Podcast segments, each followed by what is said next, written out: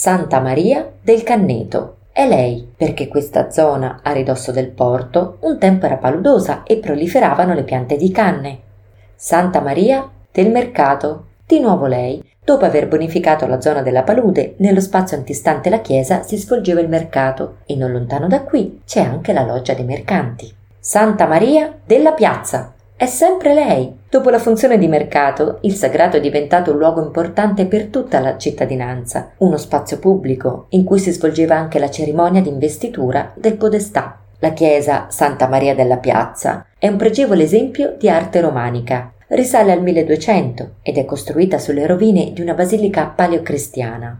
Tramite la pavimentazione in vetro si possono ammirare i resti ritrovati della basilica, alcuni mosaici, parte degli affreschi, un pozzo utilizzato come fonte battesimale, anche tracce delle antiche mura della città. All'interno, come vuole l'arte romanica, Santa Maria della Piazza è spoglia ed essenziale. La facciata invece colpisce lo sguardo ed è firmata da Mastro Filippo.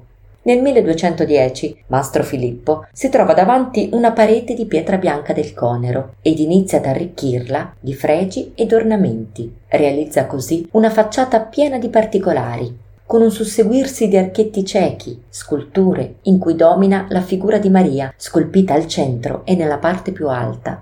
Numerosi sono i mostri e le figure allegoriche che riempiono di notevole interesse, curiosità e significato tutto il portale. Colombi in un lato della cornice e draghi nell'altro. Un tralcio di vite decora tutto il perimetro dell'ingresso. Tra una foglia e l'altra di vite sono scolpiti anche un agnello, un elefante, cavalieri, pavoni, felini, uomini con in mano serpenti. Ce n'è uno anche a testa in giù, senza abiti, ma sembra abbia le scarpe. C'è chi suona la cetra ed altre figure antropomorfe e zoomorfe. Forse l'insieme delle figure racconta l'eterna diatriba tra il bene e il male e pone chi guarda di fronte alla necessità di scegliere, perché, attento, potresti fare la fine di quella piccola scultura che precipita da millenni a testa in giù.